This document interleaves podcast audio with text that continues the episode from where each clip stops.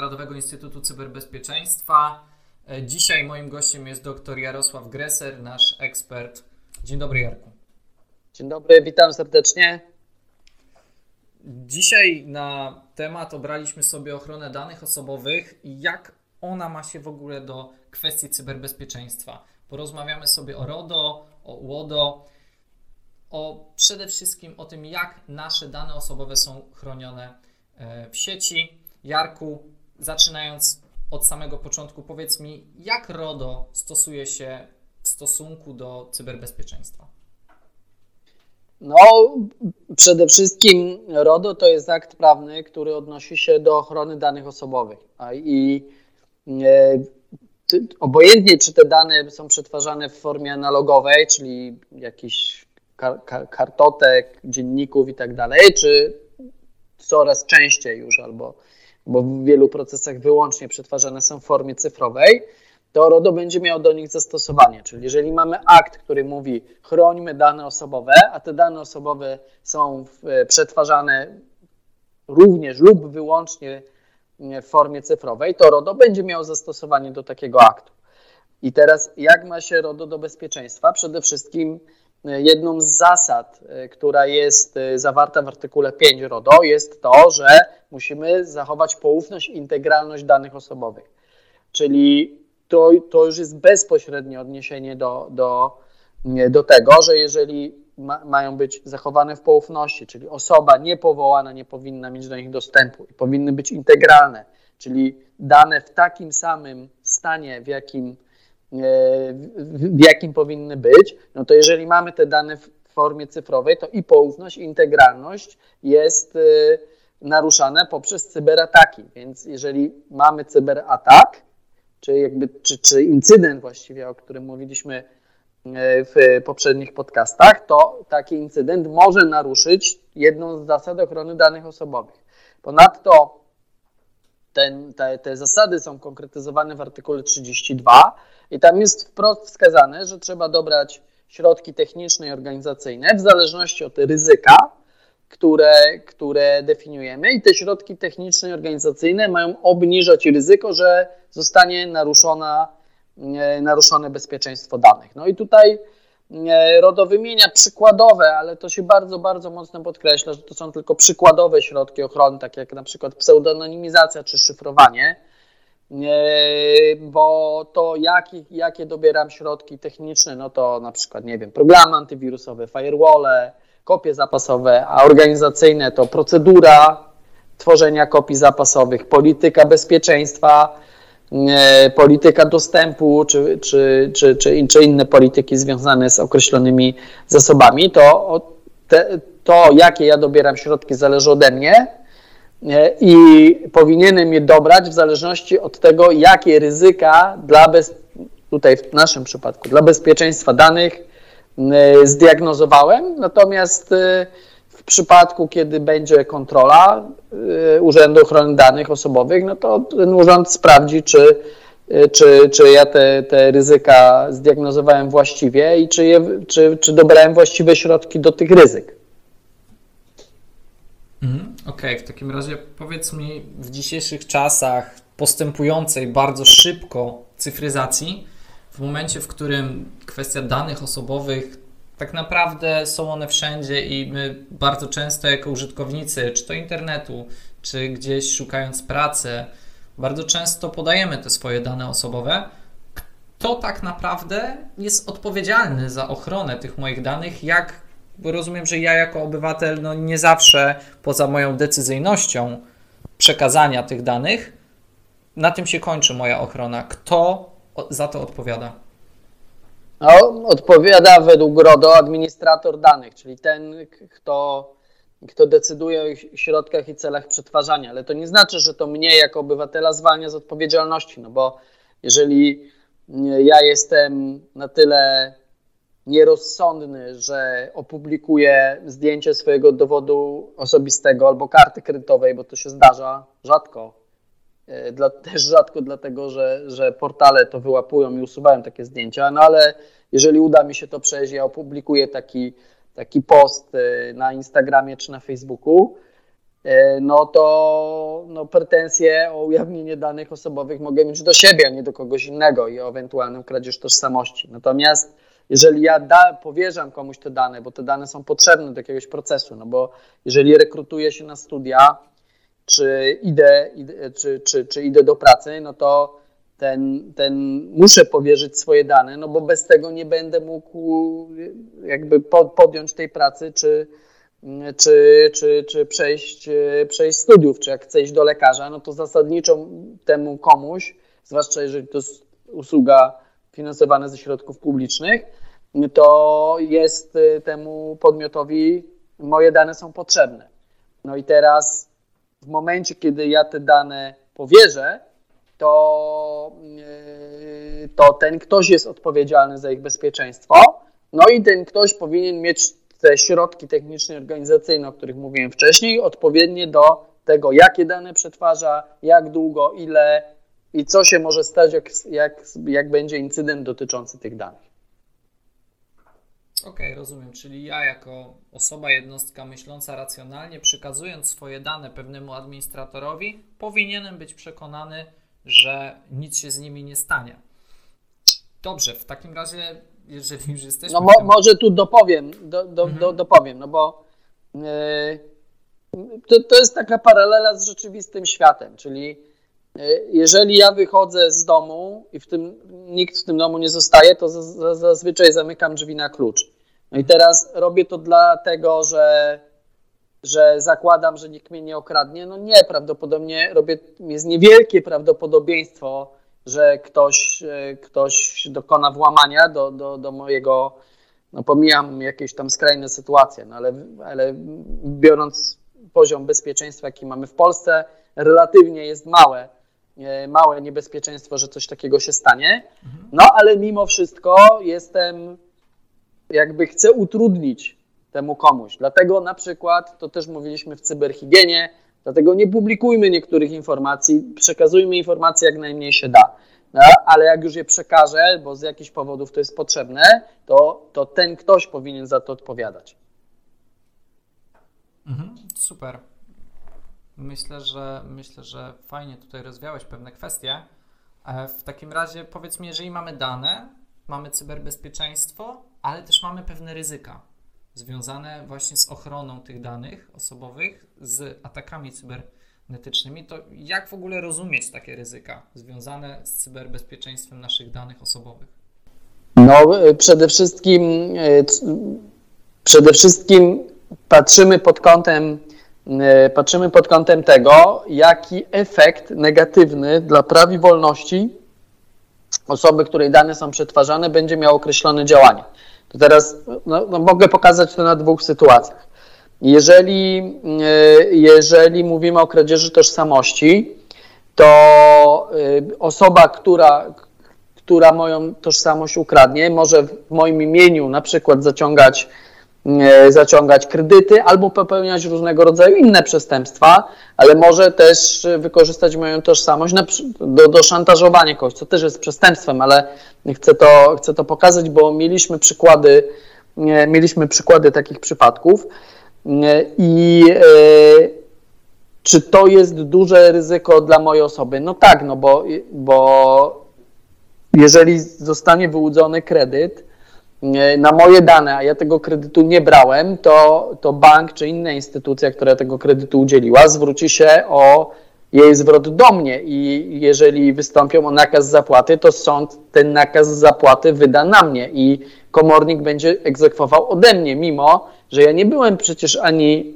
stroną tej umowy, ani nie byłem, e, ani nie skorzystałem z tych pieniędzy, bo, no bo, bo ktoś się wyłudził i, i, i trzeba będzie tego kogoś ustalić, ale to, rodzi mi to setki czy tysiące problemów, stresu i straconego czasu. Więc, więc, więc w tym sensie jest to ryzyko. No, no, mamy kolejna kwestia, to jest ryzyko ujawnienia e, informacji e, na przykład o zdrowiu, które, które mogą skutkować no, no, no, na przykład tym, że nie wiem, ludzie nie będą chcieli się ze mną kolegować, bo uznają, że moja choroba jest jakaś dla nich nieprzyjemna, mimo że nie jest zaraźliwa. I to, to tak może brzmi tak trochę absurdalnie, ale ja znam y, ze swojej praktyki taką sytuację, y, która no nie skończyła się, y, znaczy dobrze, że się nie skończyła w sądzie, ona się skończyła polubownie, ale dotyczyła to, dotyczyło to sytuacji, w której dziecko w młodszych klasach szkoły podstawowej miało podejrzenie nowotworu. Ostatecznie okazało się, że, że na, szczęście, na szczęście nie zachorowało. Natomiast y, ta, tą informacja, no, no jakby musiało być diagnozowane, no wiadomo, no to, to, to jest ogromnie stresujące dla, dla, dla, dla, dla tego dziecka, dla rodziców i no generalnie dla osób w tym, w tym systemie rodzinnym.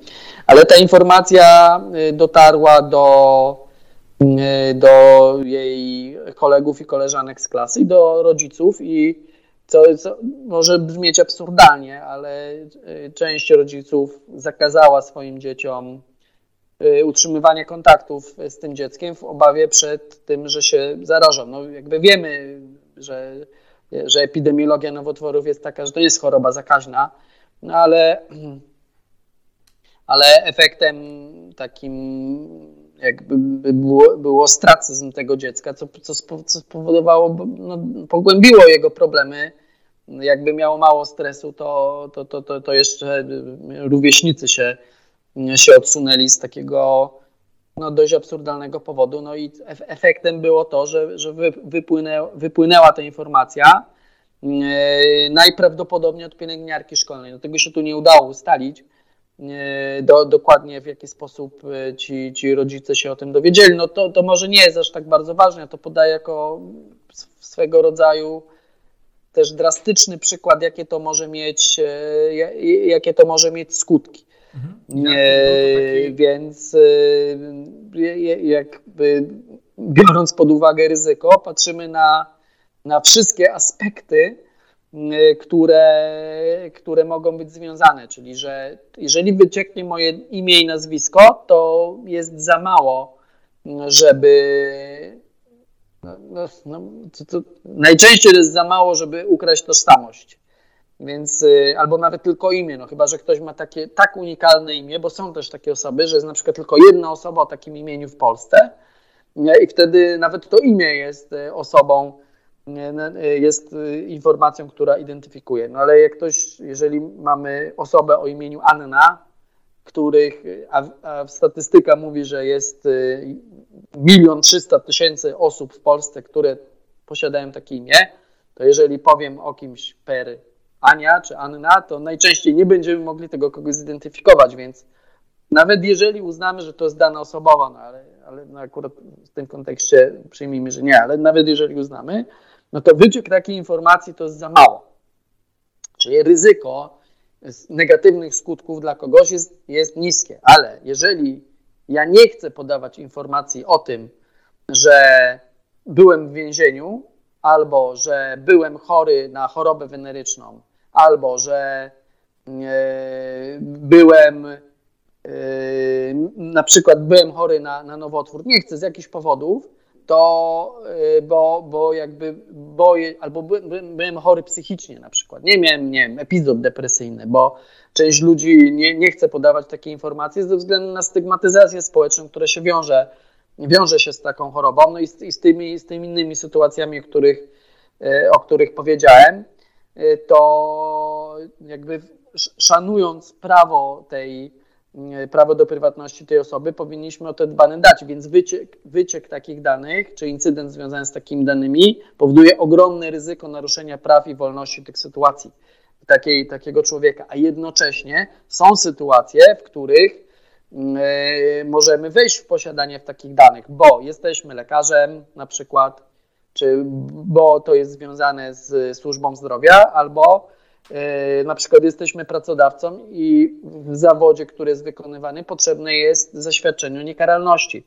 I teraz, e, no i, no i ktoś nam przynosi kartę karną i ta, w tej karcie karnej jest taka informacja, ale na przykład y, potrzebne jest zaświadczenie, że nie, że nie wiem, ktoś był karany za na przykład, nie wiem, jazdę po pijanemu, a, a do, do wykonywania zawodu na przykład kasjera walutowego, wymagana jest niekaralność, ale tylko w sferze związanej z przestępstwami przeciwko mieniu, więc akurat to, to nie jest to przestępstwo, więc, więc jakby można ten zawód wykonywać.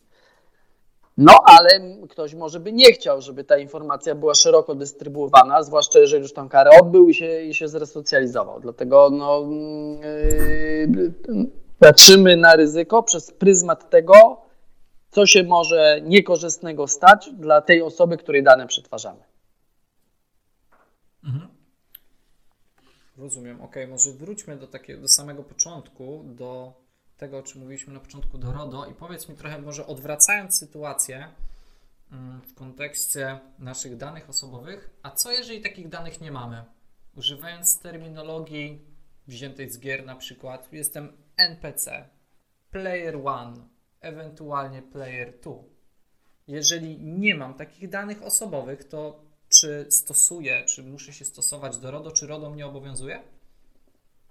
No, RODO obowiązuje tylko w sytuacjach, kiedy, kiedy są dane osobowe. RODO nie obowiązuje, bo, bo mamy, jakby jest taki klarowny podział na dane osobowe i dane nieosobowe. E, no i dane osobowa to jest informacja, która pozwala zidentyfikować osobę fizyczną e, pośrednio lub bezpośrednio. I co ważne, dotyczy to żyjących osób fizycznych. Czyli od, odpadają nam nazwy spółek, na przykład nazwy fundacji, odpadają nam informacje o osobach zmarłych. Może mm, to też są jakiegoś rodzaju dane osobowe, ale wykluczone są spod, e, spod ochrony spod ochrony RODO. No i mamy też bardzo, bardzo dużo danych nieosobowych. I co ciekawe, one są bardzo często też e, kreowane w grach, bo, bo nawet jak nie jestem NPC, tylko jestem jestem głównym bohaterem, no to moim, różnymi moimi działaniami kreuję bardzo dużo różnych informacji. Całe nasze zachowanie w internecie, właściwie w każdej sekundzie korzystania z przeglądarki kreuje bardzo, bardzo dużo informacji, które nie zawsze są atrybuowane do osoby, bo nie zawsze jest to potrzebne, bo na przykład są to informacje o działaniu systemu albo, albo informacje o działaniu przeglądarki, które są potrzebne dla celów diagnostycznych i one no, mogą mnie nawet pośrednio nie identyfikować. No tutaj oczywiście moglibyśmy się spierać i, i, i różne są głosy osób od, od, od, od, prywatności, od cyberbezpieczeństwa, no ale przyjmijmy tak sobie roboczo na, na potrzeby naszej rozmowy, że, że, że, że tak jest. Co wtedy, no jeżeli nie dotyczy mnie RODO, to w Unii Europejskiej mamy taką zasadę, że powinien być e, taki free flow, czyli wolny przepływ danych nieosobowych. Tu przede wszystkim chodzi o informacje generowane przez urządzenie internetu rzeczy i to ma na celu też e, no po pierwsze trenowanie algorytmów sztucznej inteligencji, a po drugie ma to pozwalać na tworzenie nowych y, produktów i usług. No i tutaj jako przykład mogę podać, że to są dane o pogodzie. Jest bardzo wiele informacji, które jest kreowane przez różnego rodzaju czujniki, e, z, no, to, które są urządzeniami internetu rzeczy. Natomiast y, no i o, to są dane nieosobowe, no bo to, że jest tam 16 stopni i, i dzisiaj nie pada, no to, to nie jest dane, którą mogę, na podstawie której mogę kogoś zidentyfikować.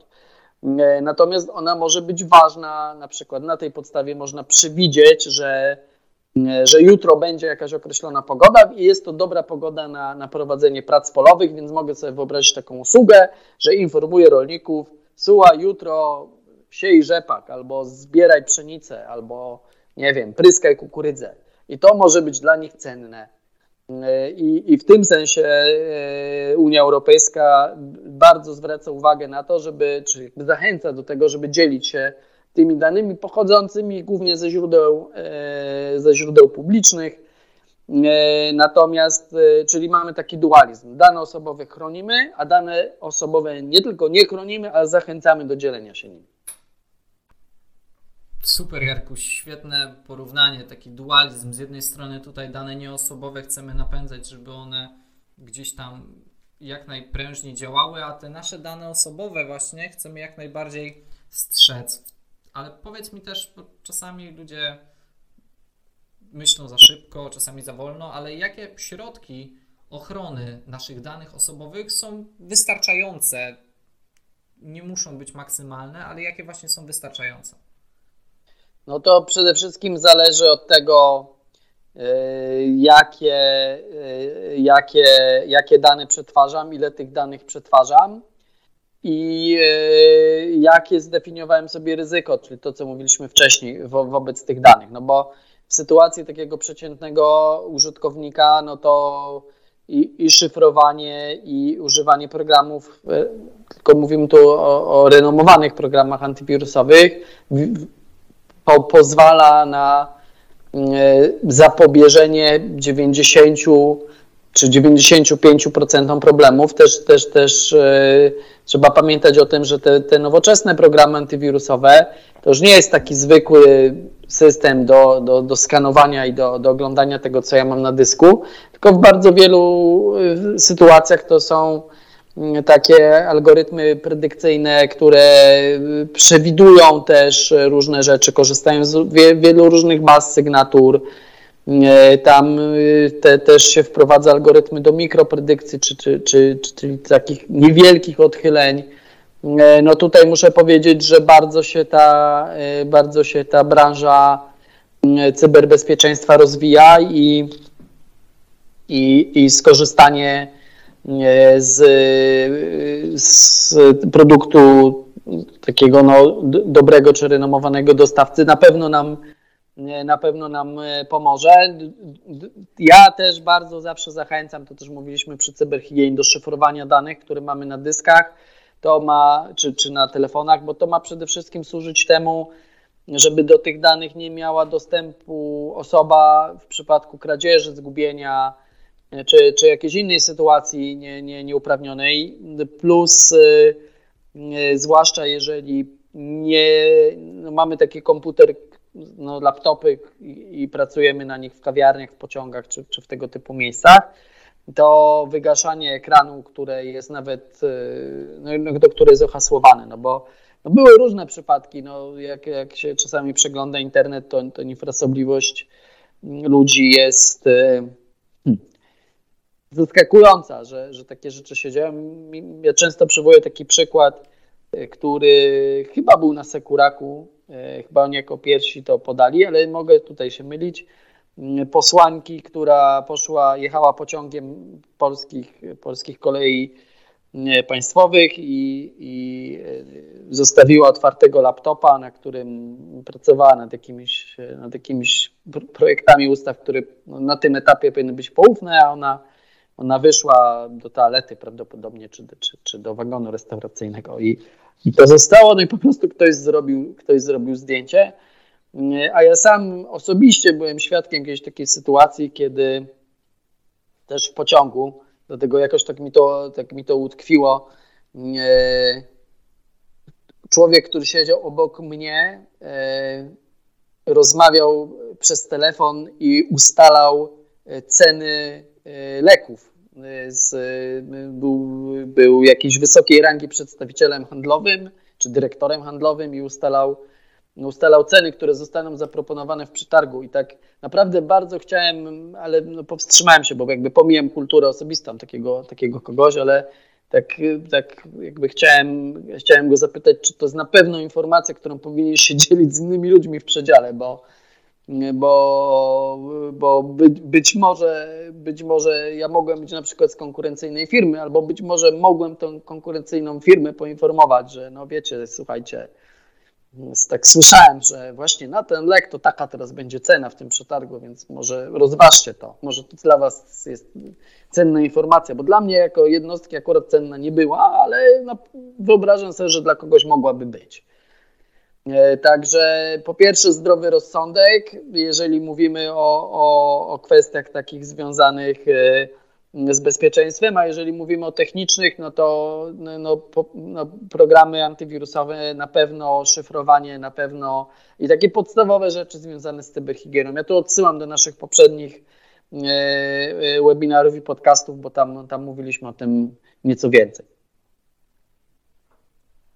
Tak, dokładnie. Jarku, wszystko super, ale powiedz mi, na pewno jest jakaś instytucja, która reguluje e, funkcjonowanie tego RODO i funkcjonowanie tego, jak, czy naruszane są e, zasady cyberbezpieczeństwa. Powiedz mi, czy jest taka instytucja i w jaki sposób ona, czy może nakładać kary, czy może jakoś reguluje, może w ogóle ma jakieś inne kompetencje? No, jest e, instytucja nadzorcza. W Polsce to jest, w każdym kraju unijnym musi być taka instytucja wyznaczona. W Polsce to jest Urząd Ochrony Danych Osobowych.